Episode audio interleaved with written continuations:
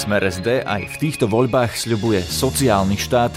Po treťom volebnom období vládnutia Smeru už nastal aj čas na zhodnotenie, či a prípadne aký sociálny štát Slovensko je. Budete počuť ministra práce a číslo 12 na kandidátke Smeru Jana Richtera. Ja už závidím severským krajinám, pretože tam si myslím, že je socializmus. A za opozíciu podpredsedničku strany za ľudí Janu Žitňansku. Tie opatrenia, ktoré doteraz e, vláda Smeru alebo aj s koaličnými partnermi prijala, neboli takého druhu, ktoré by reálne tých ľudí vytiahli z tej biedy. V 21. storočí je nemysliteľné, aby ľudia žili v takých podmienkach, v akých žijú v osadách. Rozprávali sme sa aj s odborníkmi, sociologičkou Zuzanou Kusou. Pokojne nechávame e, žiť deti v chatrčiach rôznych prístrežkov. A ekonomom Radovanom Ďuranom. Keď si jednoducho nemôžeme dovoliť platy 3000 eur, tak ani sociálny štát si nemôžeme dovoliť takú úroveň, akú zažívajú napríklad nemeckí alebo švajčiarskí dôchodcovia. Je piatok 10. januára. Želám vám príjemné ráno. Moje meno je Peter Hanák. Ráno nahlas. Ranný podcast z pravodajského portálu Aktuality.sk. Slovensko ako sociálny štát je dlhodobá vízia strany Smer SD. Sľubovali ho už aj v minulosti a ako povedal minister práce Jan Richter pre náš podcast, bude to aj ťažisko programu strany v týchto voľbách. Samozrejme, ako hlavný cieľ a volebný cieľ je pokračovanie budovania sociálneho štátu. V mnohých veciach vzhľadom na to, že tá ekonomika sa ide skôr ako posúva do toho horšieho obdobia, bude dôležité minimálne udržať tie štandardy, ktoré sú teraz a pokiaľ budeme pri moci, celkom iste budeme pokračovať v budovaní princípov e, sociálneho štátu. Dobre, poďme k tomu sociálnemu štátu. Je podľa vás Slovensko sociálny štát, keď to porovnáme s tým, čo sa sociálnym štátom definuje, napríklad severské krajiny? No viete, len to musíte odvíjať do niečoho úplne iného. Ja nie som ten, čo slubuje ako niekto tu, no ja neviem, e, švajčiarske dôchodky alebo niečo podobné. Realita je taká, že máme istý, istý hospodársky výsledok a v rámci toho sa, ist, sa ďalšie náležitosti môžu jednoducho plánovať. Ja už závidím severským krajinám, pretože tam si myslím, že je socializmus. Taký, ako ja vnímam, vysoké dane, ale nemajú problém tí daňoví poplatníci ich uhradiť, lebo vedia, že čo za to môžu dostať a že v konkrétnej situácii jednoducho o nich bude postarané. No, to asi cesta nie je u nás, že by sme ďalej ešte dvíhali daňovo-odvodové zaťaženie. Skôr bude otázka, či ho neprehodnotiť a nemotivovať nejakým iným spôsobom. To znamená, že porovnávať sa, my sa môžeme porovnať s krajinami V4, áno, to sú naši partnery, e, ktorí prešli podobný vývoj, históriu, cestu a, a s nimi by sme sa každopádne mali v tomto prípade porovnávať. Aj, aj s nimi porovnaní s nimi, pán minister, dávame ale menej na si? sociálnu oblasť. Aj v OECD sme jeden, v podstate podľa e, pomeru HDP na sociálnu oblasť sme jeden z najmenej sociálnych štátov v OECD. To sa týka aj školstva, to sa týka aj ďalších vecí. Ale ešte raz, to záleží od toho výsledku, ktorý sa dosiahne. Len ten sa môže v tomto prípade prerozdeľovať. Ja si osobne myslím, že tie dôchodky u nás sú stále veľmi nízke. Práve preto hovorím o 13. dôchodku a samozrejme tam sa dajú isté veci ďalej nadvezovať. Vzhľadom na to, že sa prijal minimálny dôchodok na úplne inej báze, ktorý sa odvíja dnes, odvíja dnes od e, priemernej mzdy, rastu 33%, no bude treba povedať, čo ďalej s tými ostatnými dôchodkami. Lebo ešte, keby sme sa pri tom sociálnom štáte pristavili, tak máme 800 tisíc ľudí ohrozených chudobou, sú starí ľudia, ktorí sa nevedia dostať do domovov dôchodcov, lebo, lebo ich je tých domov dôchodcov málo a sú drahé. Myslíte, že aj títo ľudia si myslia, že Slovensko je sociálny štát? Tu treba vidieť trend. A ten trend je pozitívny. Vy ho veľmi asi nechcete akceptovať, neviem prečo. My sme z hľadiska hranice chudoby dosiahli porovnaní s tými severskými štátmi veľmi priaznivé výsledky.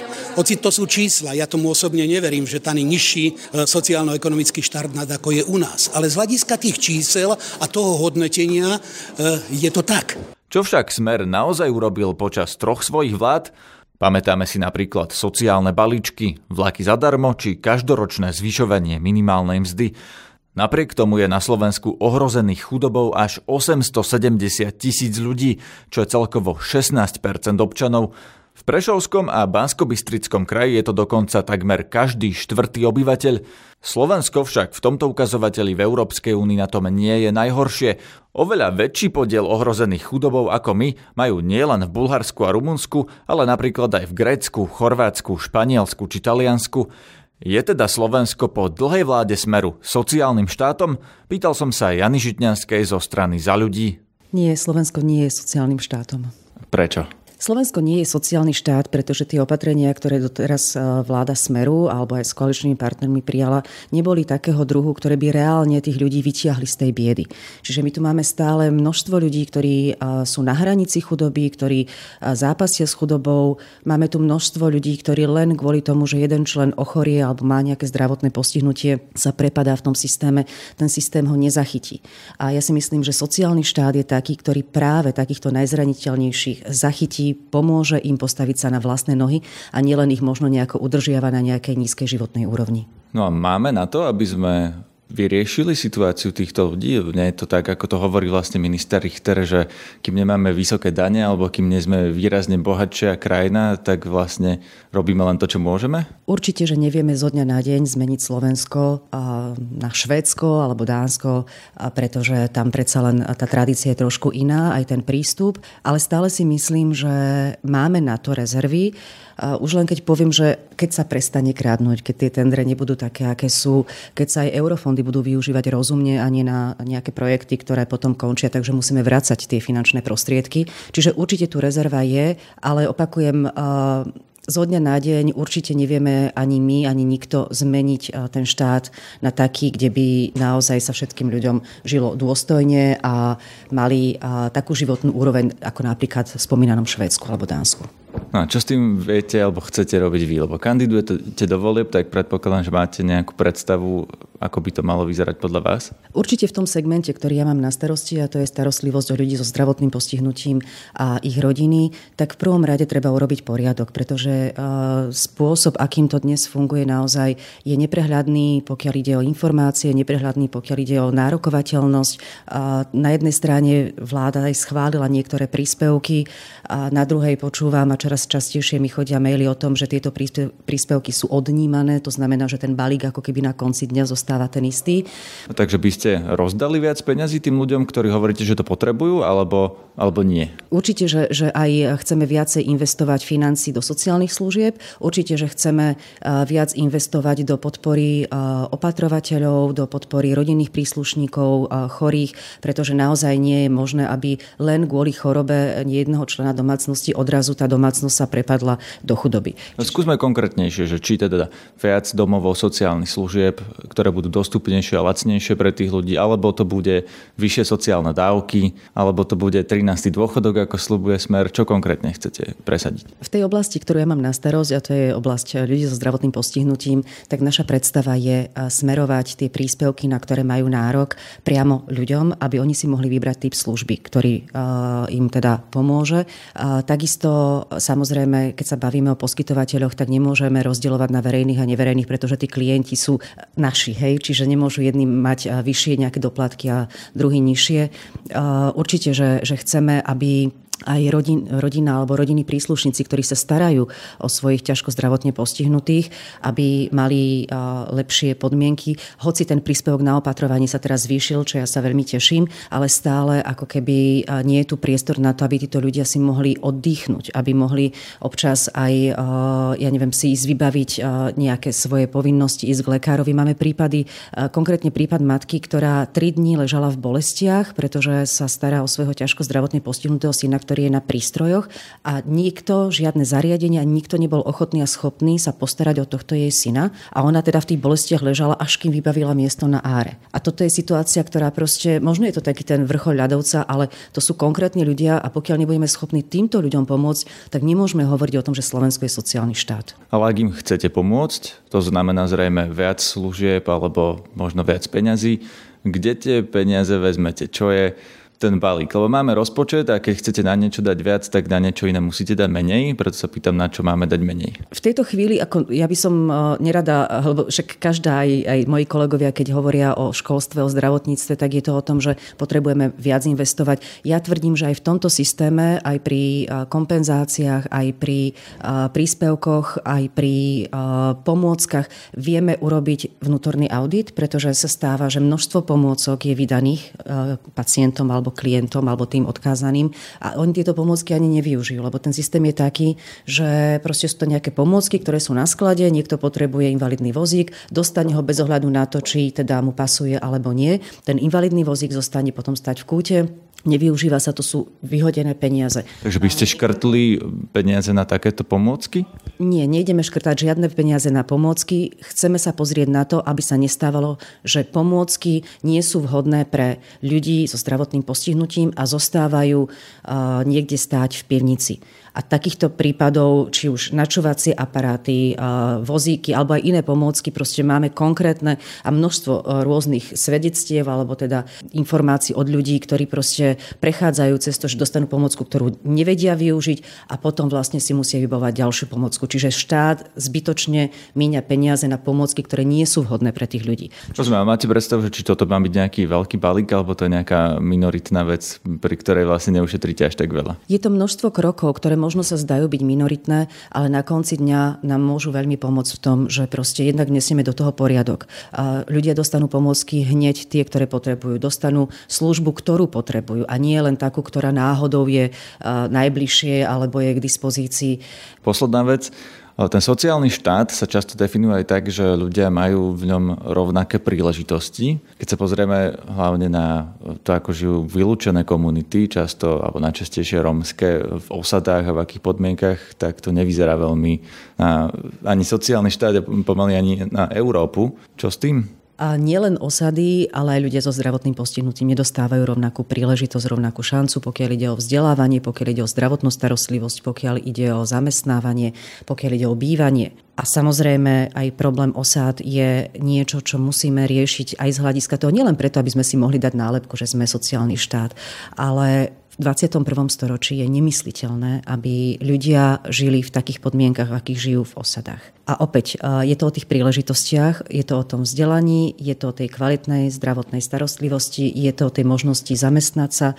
My sme teraz sa viacej venovali špeciálnym školám a programom, alebo teda smerom, v akých sa deti môžu na špeciálnych školách vyučiť. A s hrôzou sme zistili, že tam je množstvo smerov alebo odborov, kde tie deti nemajú šancu nájsť si miesto na trhu, pretože sú to profesie, ktoré už dávno neexistujú. Ako napríklad? No, ako napríklad, ja neviem, nejaký viazač kníh alebo ešte možno ešte, ešte niekde by si našiel uplatnenie, ale, ale naozaj sú to, sú to profesie alebo zručnosti, ktoré ich potom väčšinou vedú do tých chránených dielní, kde navliekajú gorálky. Keď sme sa bavili o tom, že prečo sa viacej nevenujú digitálnym zručnostiam, hovorili, že no ale oni asi na to nemajú. A ja netvrdím, že všetci na to majú, aj z tých zdravotne postihnutých, aj z tých detí zo sád, ale si myslím, že bez toho, že začneme k ním pristupovať s rovnakým prístupom a postojom, že aj tieto deti v rámci svojej nejakej nejakej schopnosti a v rámci svojich možností majú šancu sa naučiť, tak sa neposunieme ďalej. My proste potrebujeme aj tieto deti z osád, aj deti so zdravotným postihnutím pripravovať na trh práce, na otvorený trh práce 21. storočia. Počuli sme názor politikov z koalície aj opozície. Čo si ale o tom myslia odborníci? Lucia Babiaková sa rozprávala so sociologičkou Zuzanou Kusou zo Slovenskej akadémie vied. Pani Kusa, je podľa vás Slovensko sociálny štát? Ospravedlňujem sa, že hneď na začiatku trochu popravím vašu otázku, ktorá by podľa mňa mala znieť, či Slovensko má sociálny štát a aký typ sociálneho štátu na Slovensku máme. Tu je teda otázka, akými inými slovami sociálny štát e, pomenovať a čo si pod tým predstaviť. A pod sociálnym štátom e, e, rozumieme v Európe sociálnu ochranu obyvateľstva, ktorá postihuje rôzne životné situácie a zabezpečuje istotu a minimálne dôstojný život. Ano, ak by som sa mohla spýtať, čo to znamená pre Slovensko, že sme sociálny štát? Ako sa to vyznačuje? Znamená to, že už od narodenia štát e, poskytuje človeku nejaký typ e, ochrany a podpory. Sú to jednak e, peňažné príspevky, sú to rôzne služby, je to osobitná asistencia v určitých závažných životných situáciách, ako je napríklad choroba. Ale teda, ak sa porovnáme, alebo ak porovnáme Slovensko so štátmi na západe a severe, tak dá sa povedať, že sme dosť vzdialení. Čo nám chýba? Tak v zásade nám chýbajú najmä finančné prostriedky, pretože štáty, ktoré rozdeľujú oveľa viac zdrojov zo svojho hrubého národného dôchodku medzi obyvateľstvo na jeho sociálnu ochranu, na jeho penzie, na sociálne služby, na podporu rodiny a bývania, zvyčajne kontrolujú o mnoho väčšiu časť národného dôchodku a rozdeľujú ho vo svojich krajinách. Slovensko e, svoj ekonomický rast si zabezpečilo z veľkej časti aj príchodom zahraničného kapitálu, zahraničných firiem, ktoré síce tu vytvárajú pracovné príležitosti, ale čas svojich ziskov a svoje daňové povinnosti e, si plnia a spotrebovajú v iných krajinách a iné obyvateľstvo vďaka týmto zdrojom, ktoré zo Slovenska odchádzajú, môže v iných krajinách e, požívať lepšiu ochranu. Žiaľ, náš štát teda rozdeľuje menej e, zdrojov z náro, hrubého národného dôchodku a za menej peňazí je vždy e, menej muziky. Mohli naše vlády, a teraz prvotne vláda Smeru, z tohto rozpočtu, aký máme, urobiť viac? To záleží zase opäť od uhla pohľadu a od e, sociálnych skupín, ktoré e, potrebujú e, sociálnu ochranu. Táto vláda sa vo svojich, alebo táto vo, e, politická garnitúra sa v prvom rade sústredila na ochranu e, pracujúcich ľudí, na e, ich pracovné bezpečie, pracovné, no, pracovnoprávnu ochranu. Ďalej sa sústredila na zvyšovanie minimálnej mzdy, príplatkov za prácu v noci, za, za nadčasy. Teda o, išlo im o to, aby tí, ktorí pracujú, boli za svoju prácu a námahu, pokiaľ, idem, e, pokiaľ je možné čo najlepšie hodnotení. E, ale v, to, v tomto vlastne zastávali rovnakú filozofiu ako predchádzajúce vlády, ktoré sa riadili princípom, že pracovať sa má oplatiť a že práca je najlepším zdrojom e, pracovnej ochrany a že ak dosiahneme čo najväčšiu zamestnanosť, tak sa vyrieši veľká časť sociálnych e, e, problémov alebo problémov so sociálnou ochranou. Žiaľ, tento E, prístup e, má za dôsledok, že ľudia ktorí, a rodiny, ktoré sú mimo trhov práce alebo domácnosti, kde je nízka pracovná intenzita, e, sa od nejakého štandardného spôsobu života za uplynulé obdobie vzdialovali, nezvyšovali sa, napríklad nevalorizovali sa pravidelne sociálne dávky, teda myslím e, dávky e, pomoci hmotnej núdzi, čiže sa rozširovali alebo otvárali viac nožnice medzi tými najchudobnejšími a, a strednou triedou. E, na Slovensku je aj málo zdrojov na ochranu ľudí, ktorí sú zdravotne e, znevýhodnení, ktorí žijú v sociálnych zariadeniach, ktorí potrebujú dlhodobú sociálnu starostlivosť alebo asistenciu.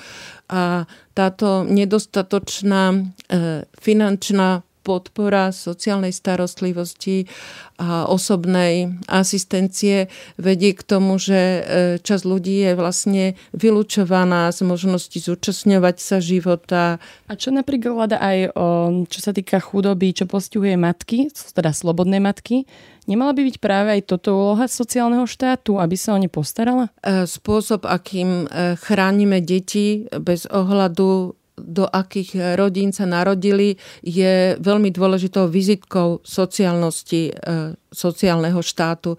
Práve štáty, ktoré e, sa považujú za najštedrejšie a vlastne nazývajú sa ako sociálno-demokratické typy sociálneho štátu, dávajú veľký dôraz na ochranu dieťaťa a na e, vytváranie rovnocenných životných podmienok pre deti bez ohľadu do akých rodiny sa narodili. My síce na jednej strane e, máme univerzálny rodičovský príspevok až do troch rokov, ale e, nezohľadňujeme ani počet detí v rodine, ani život, neprihliadame na životné podmienky tých ktorých rodín.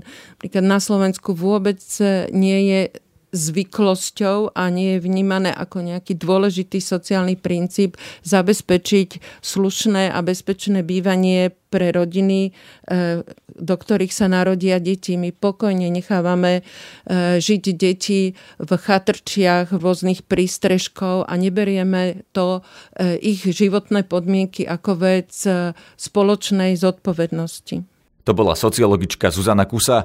Pýtali sme sa aj ekonóma Radovana Ďuranu z inštitútu INES. Rozprávala sa s ním opäť Lucia Babiaková. Je Slovensko sociálny štát?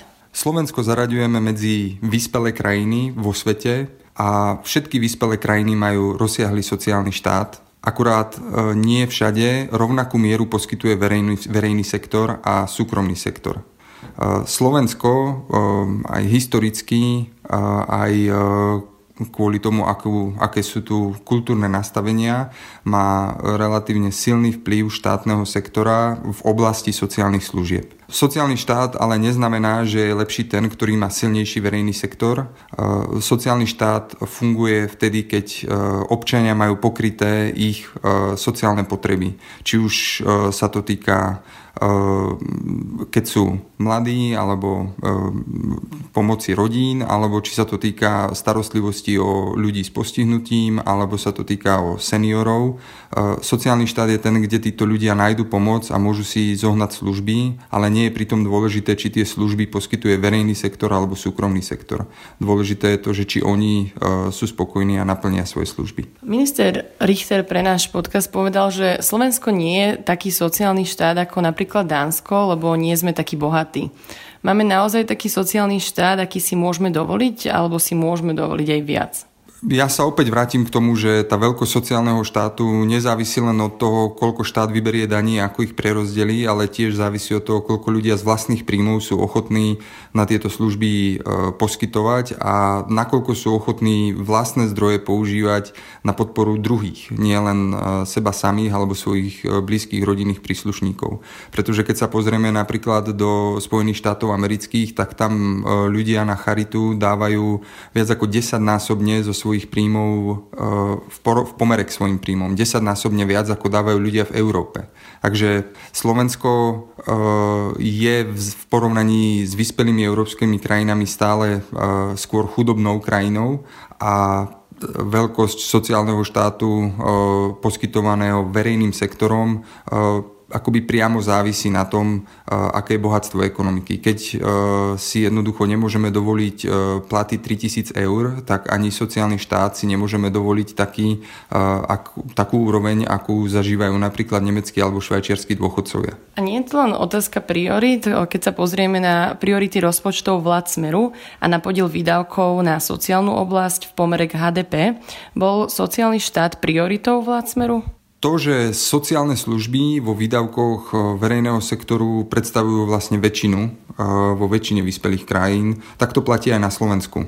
Keď sa pozrieme ale spätne za posledné 4 alebo 8 rokov, eh, tak vidíme, že vláda sa síce snažila udržiavať alebo zvyšovať pomer týchto výdavkov, ale to neznamená, že sa jej to vždy darí pretože mnohé opatrenia či už to bolo plošné zvyšovanie dávok alebo eh, uvediem príklad eh, obedy zadarmo v školách, nie sú tým najlepším alebo najefektívnejším spôsobom, ako zvýšiť blahobyt tých, pre ktorých sú tieto opatrenia a dávky určené. Takže tá efektivita v snahe poskytovať sociálne služby nebola moc vysoká. To je z dnešného ranného podcastu všetko. Počúvajte aj náš večerný podcast Aktuality na hlas. Budeme sa v ňom venovať volebnému programu strán v oblasti životného prostredia. Na dnešnej relácii spolupracovala Lucia Babiaková. Zdraví vás Peter Hanák. Všetky podcasty z pravodajského portálu Aktuality.sk nájdete na Spotify a v ďalších podcastových aplikáciách.